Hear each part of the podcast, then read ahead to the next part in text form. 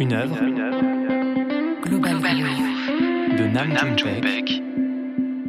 Nam June Paik, bonjour. Je suis ravie de, de, vous rencontrer. Merci de répondre à mes questions. Ah bah, merci beaucoup. Bonjour. Euh, Avez-vous l'impression de vous exprimer à travers l'art vidéo ou est-ce que vous traitez cet art comme un jouet? Bah, Tout est jouet. La vidéo est un jouet, la peinture est un jouet. Moi aussi, je suis un jouet. Je crois que j'étais beaucoup plus engagé politiquement lorsque j'étais adolescent. Le jour où j'ai opté pour l'art, j'ai fait un grand compromis. Depuis, tout ce que je fais est du jeu. Je suis le bébé TV. Vous ne croyez pas à l'art comme moyen d'expression de soi? Si je m'étais vraiment exprimé moi-même, j'aurais fait autre chose. Que veut dire Global Groove? Global Music Festival. C'est une sorte de paysage vidéo imaginaire qui anticipe sur ce qui va se passer lorsque tous les pays du monde seront reliés entre eux par la télévision par câble. La vie est un jeu. Règle numéro 1, ne surtout pas la prendre trop au sérieux. Il suffirait, paraît-il, de déterrer le bébé TV caché à l'intérieur de nous, celui qui a été Nam June mort en 2006 et interprété ici par le comédien Julian Egerix. Un bébé TV curieux et entier, absorbé dès ses 29 ans par un nouveau jeu justement, une nouvelle terre d'expérimentation technique, artistique et conceptuelle qu'il explore sur bande magnétique bien avant l'ère du tout numérique, l'art vidéo. Nous sommes au début des années 60 et la reine des salons dans les foyers américains, c'est la télévision. Elle décloisonne certaines frontières mais en crée des nouvelles, véhiculant des images stéréotypées, soumises par exemple à la dictature d'une société de consommation en pleine expansion. Mais des artistes s'emparent de la télévision. Ils la désacralisent, la détournent, et leur critique des écrans d'hier se reflète sur nos écrans d'aujourd'hui. Nam June Paik est un enfant visionnaire. Son cartable déborde d'ironie et d'idées subversives qui s'expriment dans son anti-musique, ses peintures, ses écrits et ses vidéos. En 73, une chaîne de télévision américaine diffuse l'une d'entre elles, Global Groove, zapping explosif d'images désormais vintage et aux couleurs qu'il préfère artificielles car le réalisme l'ennuie. Des images de danse, de vie, d'histoire qui se superposent, se distordent et se fondent dans le creuset, le sillon, traduction possible du mot groove, de l'euphorie planétaire. La vie est un jeu, règle numéro 2, fermer les écrans, ouvrir les oreilles et prendre ce que vous entendrez très très au sérieux. Vous avez aussi une part d'ombre dans votre travail Bien sûr. Mais vous venez de dire que l'art était du jeu. Oh mais c'est de la blague. Je fais de l'art TV pour mieux cacher ma personnalité démodée, romantique et expressionniste. c'est le deuxième épisode de notre série consacrée au rapport entre art et consommation. Bonjour, bonsoir et bienvenue. This is a glimpse of a video landscape of tomorrow, when you will be able to switch to any TV station on the earth. And TV guides will be as fat as the Manhattan telephone book.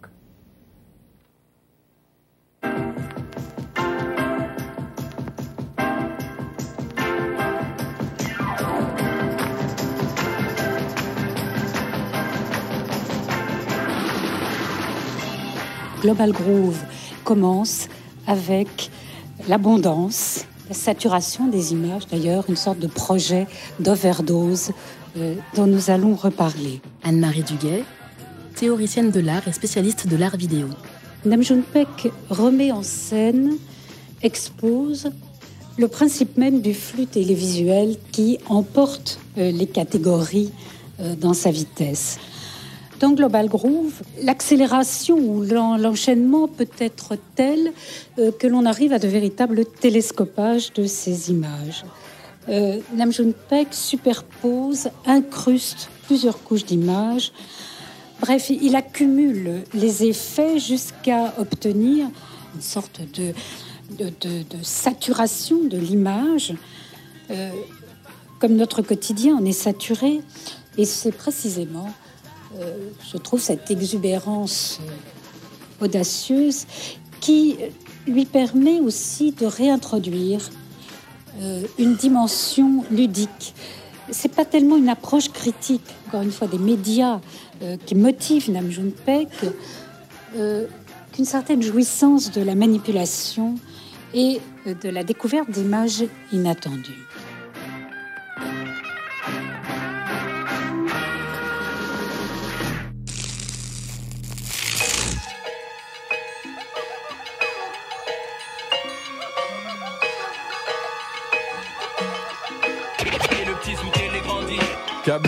Sur télé, l'image, le son sont mes spectres. Les programmes, je bec, les directs, je m'injecte. Je suis un enfant de la télé, fonce des rediffusés.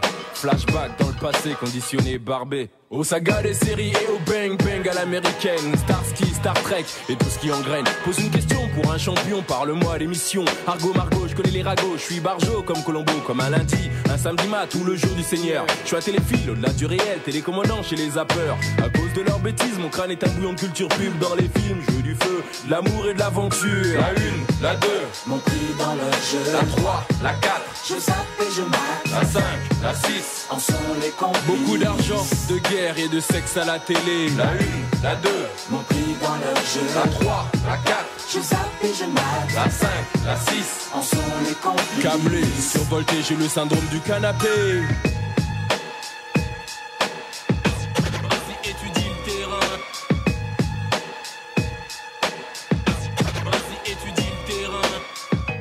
Naim Speck, il avait vraiment conscience que l'image allait se diffuser partout comme ça, qu'il y allait avoir une sorte de pollution de l'image. Florence Parot, co-commissaire de l'exposition Vidéo Vintage. Et, euh, et je trouve que c'est très visionnaire ce, ce côté mélange de publicité, zapping, enfin, une espèce de grand em- embroglio d'images comme ça. Et, je- et- et lui-même disait d'ailleurs, il avait écrit euh, dès 60 que euh, le- la vidéo sera, ou en tout cas l'image électronique sera une alternative à la peinture.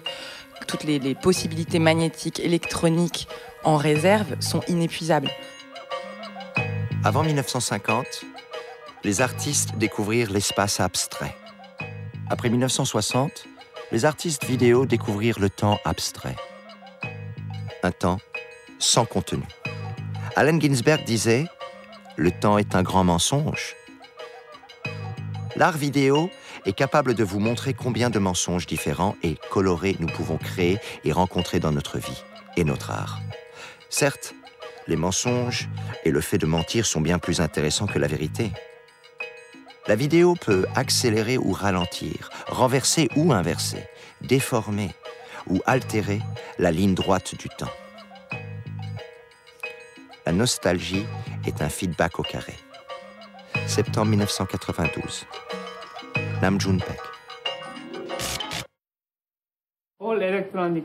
Toute l'industrie électronique s'est construite sur une seule obsession. Comment faire une copie exacte de l'original? En ce qui me concerne, je n'ai jamais utilisé de caméra. Je n'ai jamais tourné de film. En fait, reproduire la réalité, ça n'a jamais eu de sens pour moi. Nam June Paik ne filme pas lui-même. C'est quelque chose qui ne l'a jamais euh, vraiment intéressé. Et pourtant, il produit de nouvelles images.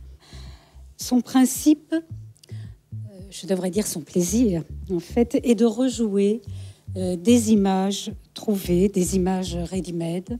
Veut dire qu'il va rectifier, manipuler, recontextualiser. Nam June Paik intervient, bien entendu, hein, il déclenche des choses, mais finalement, le média lui-même s'emballe. Pierre de Guillon, artiste. Et en s'emballant, crée quelque chose où on voit bien que, que, les images sont là pour être recyclées. Et aussi, ce qui est assez surprenant, c'est la manière dont il crédite assez précisément tout ce qu'il montre à la fin. Je trouve qu'il est dans un grand respect pour les images qu'il manipule. Euh, il y a un côté cannibale comme ça, hein, en tout cas, euh, euh, un rapport cannibale à l'image vidéo. Et en même temps, il respecte ceux qu'il mange. Nam June Paik rêve des possibilités. Il demande aux technologies d'être autre chose que ce qu'elles sont et de faire autre chose que ce qu'elles font. Euh, Quand il dit qu'il rend la technologie euh, ridicule, euh, il défait, on peut dire, la belle unité bien emballée de cette technologie là, qui nous est livrée, prête à consommer. Et Paik commence par tout démonter par casser, par dérégler les systèmes pour parvenir à en faire autre chose. La machine dégénère complètement et produit quelque chose elle-même. Ne s'apesantit jamais sur la contemplation de ce qu'il est en train de produire. Il va pousser le médium jusqu'à l'autodestruction. Et bien entendu, ça c'est un geste euh, anarchiste. Euh, Nam June Paik détruit la technique. L'œuvre de Nam June-paik serait donc aussi une attaque anarchiste et radicale contre la télévision, la technologie et ce qu'elle symbolise, la civilisation occidentale impérialiste. L'offensive n'est pas que conceptuelle. Nam June-paik fait exploser des violons, détruit méthodiquement des pianos. Il attaque littéralement des symboles de la culture européenne classique dans ce qu'elle a de traditionnel, d'établi, d'écrasant et d'élitiste.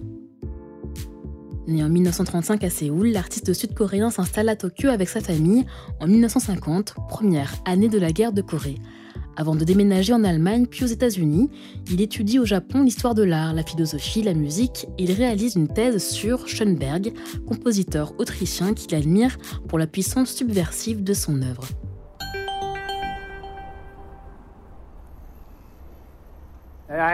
J'avais deux maîtres, Karl Marx et Arnold Schoenberg. Les deux sont radicaux. À cette époque, être marxiste, c'était terrifiant. On pouvait se faire tabasser pour ça. Mais ce n'était pas la même chose avec Arnold Schoenberg. Il était radical, mais pas dangereux. Karl Marx m'a aidé à couper les ponts avec ma famille.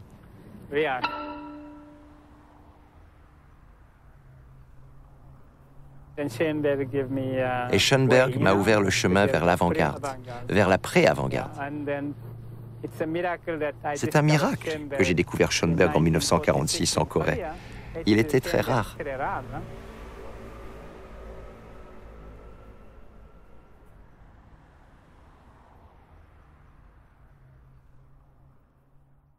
Dans deux semaines, j'aurai 45 ans. Il est temps de procéder à une archéologie de l'avant-garde. Durant les années 40, je vivais en Corée, où la seule information disponible se trouvait dans des livres japonais, imprimés avant la Deuxième Guerre mondiale. J'eus donc beaucoup de chance d'entendre parler de Schoenberg vers 1947. Il m'intéressa immédiatement, parce qu'on parlait de lui comme d'un démon ou de l'avant-garde la plus radicale. Cependant, ni disque ni partition de Schoenberg n'étaient disponibles en Corée à cette époque, à l'exception d'une édition pirate de son opus 33A. Aujourd'hui, je me demande pourquoi j'étais si intéressé par Schoenberg. Uniquement parce qu'il était présenté comme l'avant-garde la plus radicale. Je me demande alors pourquoi je m'intéressais à cette radicalité. À cause de mon ADN mongol. Mongol à l'ère préhistorique. Des chasseurs ouralo-altaïques ont parcouru le monde à cheval, de la Sibérie au Pérou, à la Corée, au Népal, à la Laponie. Ils ne se caractérisaient pas par leur attachement à un centre, comme dans la société chinoise agrarienne. Ils voyaient loin. Et lorsqu'ils voyaient un nouvel horizon au loin, ils devaient partir pour voir plus loin. Télévision signifie en grec voir loin. Voir loin. Fernsehen. Télévision. 1977. Nam June-paik. Euh, Ce sont des conventions, des conventions de tous ordres que Nam June Paik rejette. Et si on peut parler d'une attitude subversive chez Paik, c'est tout simplement qu'il commence euh, par aller là où personne ne voit, ne va. Pardon. Dès qu'il pressent qu'il y a une voie vierge, un chemin, il le prend. Alors, les grandes attaques dans ces traditions artistiques concernent en particulier la musique. Donc, Nam June Euh, a une formation de musicien, une formation en esthétique aussi. Et c'était vraiment avec le souci de produire, euh, de développer ce qu'il appelle une anti-musique. Et il est vrai que euh, sa rencontre avec d'autres membres de Fluxus, ou en tout cas cet état d'esprit Fluxus auquel il a adhéré très vite au début des années 60, lui a permis, disons, de passer à ce qu'il appelle l'action, l'action music. Et comment se fait-il que de la musique et des actions, vous soyez passé à la vidéo? En vérité, je voulais seulement aller là où personne n'était allé. du fluxus pur. Fluxus, c'est aller en terre vierge. Et il y avait là une terre vierge, comme l'Everest. Il fallait que je grimpe. Que signifie Fluxus pour vous? C'est ma jeunesse, ma virginité. J'avais des idéaux de jeunesse très purs. C'était quoi ces idéaux? Mon idéal était d'être aussi pur que possible. Sur le plan artistique? Comme artiste ou comme quelqu'un qui vit Qui vit, tout simplement. Just live, aussi purement que possible. J'aimais le côté coopératif, anti-star de Fluxus, qui était une concentration sans précédent de talent, et l'un des rares mouvements artistiques de l'après-guerre qui était authentiquement et sciemment international, dépourvu de tout chauvinisme culturel. Je déteste le chauvinisme militaire, parce que c'est un chauvinisme déguisé et d'autant plus dangereux.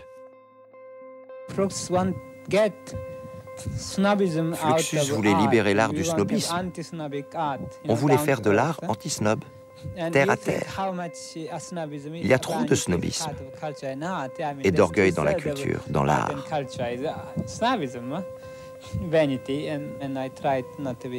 Moi, j'essayais de ne pas être snob. Je m'habillais aussi mal que possible. Et c'était une de mes armes contre le snobisme. Une arme ironique contre l'élitisme, particulièrement lorsqu'il est culturel. Dans les années 60, le monde de l'art est traversé par des idéaux qui s'élèvent contre l'ordre établi. Notamment à travers des formes d'art non marchandes, beaucoup d'artistes questionnent l'objet d'art traditionnel, devenu objet de consommation. L'art vidéo s'invite dans la bataille. Avant de s'intégrer au paysage institutionnel artistique, il est instrument de révolte contre le monopole des outils de création et de diffusion artistique par l'institution et ses musées. Notre art vidéo a quelque chose en commun avec les gens du néolithique. La vidéo est un bien commun communautaire aisé à partager, difficile à monopoliser. Elle a la vie dure dans le monde de l'art, dont l'entier système repose sur l'exclusivité de la pièce unique. L'objet cash and carry, à payer et à emporter, purement ostentatoire et concurrentiel. Pour avoir du succès sur le marché, un produit doit présenter deux caractéristiques. Un, il doit être parfait ou presque, nouveau ou presque, et décoratif. 2. Il doit flatter la vanité des acheteurs. Voilà. Je possède quelque chose que vous n'avez pas ou que vous ne pourrez pas avoir. Je suis donc supérieur à vous. Notre monde de l'art est la transposition du règne animal, où un seul coq a la chance de couvrir une poule et même 100. Tandis que 99 autres coqs restent sur leur faim. Dans le monde de l'art et de la boxe, poids lourd, seuls les 5 meilleurs peuvent payer leur loyer. Les 99 999 autres artistes boxeurs crèvent de faim.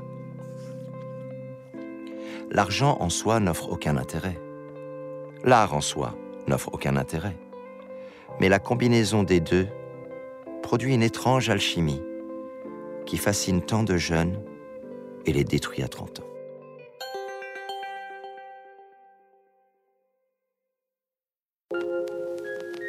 Cette œuvre Global Groove, c'est d'abord cette idée d'une communication globale, euh, c'est le refus des frontières, la condamnation de tous les cloisonnements entre pays, entre arts, une sorte de, creuset, de lieu où se rencontrent, où viennent fusionner euh, des, donc des arts de toutes sortes, la poésie, la musique, la danse, la performance, euh, des arts et des images donc de tous les pays, de tous les genres.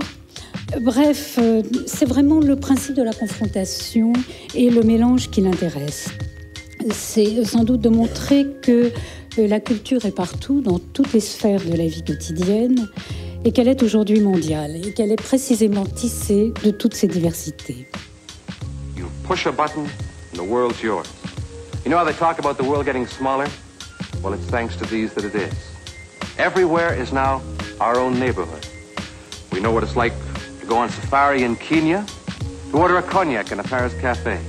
But not only is the world getting smaller, it's becoming more available and more familiar to our minds and to our emotions. The world is now a global village.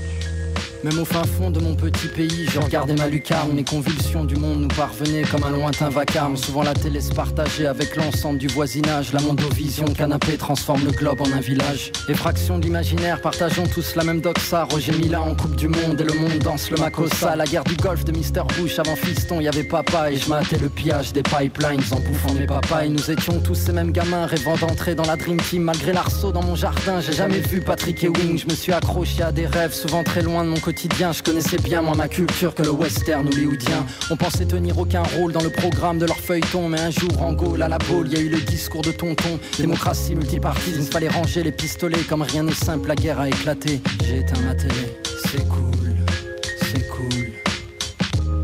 Ma jeunesse c'est cool, c'est cool. Entre un mur qui tombe et deux tours qui s'écroulent. Est profondément convaincu les idées nouvelles surgiront de frottements et de croisements inhabituels, émaneront des flux d'échanges et de cette circulation intense et sans entrave euh, de l'information. Donc il accuse euh, très précisément la télévision d'être responsable justement euh, des incompréhensions et de l'intolérance. Et il pense que la musique et la danse en particulier peuvent assurer au mieux cette fonction de médiation, faciliter la compréhension entre les peuples et les générations. La paix mondiale et la survie de notre planète est l'intérêt public numéro un. Et il va sans dire que cet intérêt public numéro un se doit d'être l'intérêt numéro un des télévisions publiques. Ce qu'il nous faut aujourd'hui, c'est un champion du libre-échange qui concevra un marché commun de la vidéo, dont l'esprit et le fonctionnement s'inspireront du marché commun européen.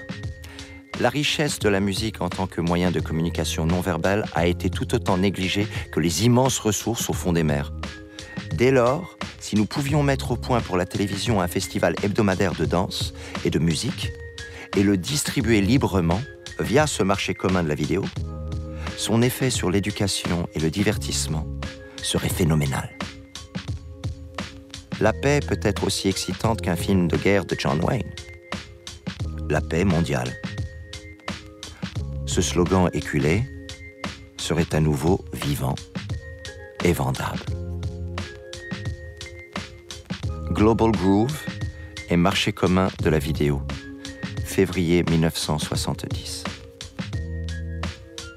La paix comme objet publicitaire de consommation, la vidéo comme espace libertaire d'échange et de partage, la technologie au service de l'humain. Nam ne transforme pas que des images, il inverse, détourne, métamorphose les couleurs d'un paysage dystopique en utopie postmoderne.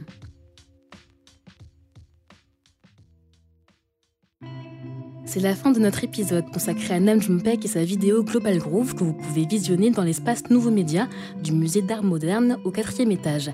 C'était un podcast du Centre Pompidou produit dans le cadre de la série Un dimanche, une œuvre disponible sur l'application du musée et ses réseaux sociaux. Écriture et réalisation Lydie M. Direction éditoriale et production Morgane Elbaz, Victor Guégan, Benjamin Simon et Patrice Chazotte. Mixage Yvan Gariel. Habillage musical Nawel Ben Kraïm et Nassim Kouti. Lecture Célia Chrétien et Julian Egerix. Archives extraites de l'Arche de Nanjumpek et Play Nam, réalisées par Jean-Paul Fargier. Archives des conférences Un dimanche une œuvre du Centre Pompidou. Invité Anne-Marie Duguet. Extraits musicaux, introduction de Global Groove, Je je de Passy, TV de Gaël Faye. Merci à chacun et chacune d'entre vous pour votre écoute et à bientôt.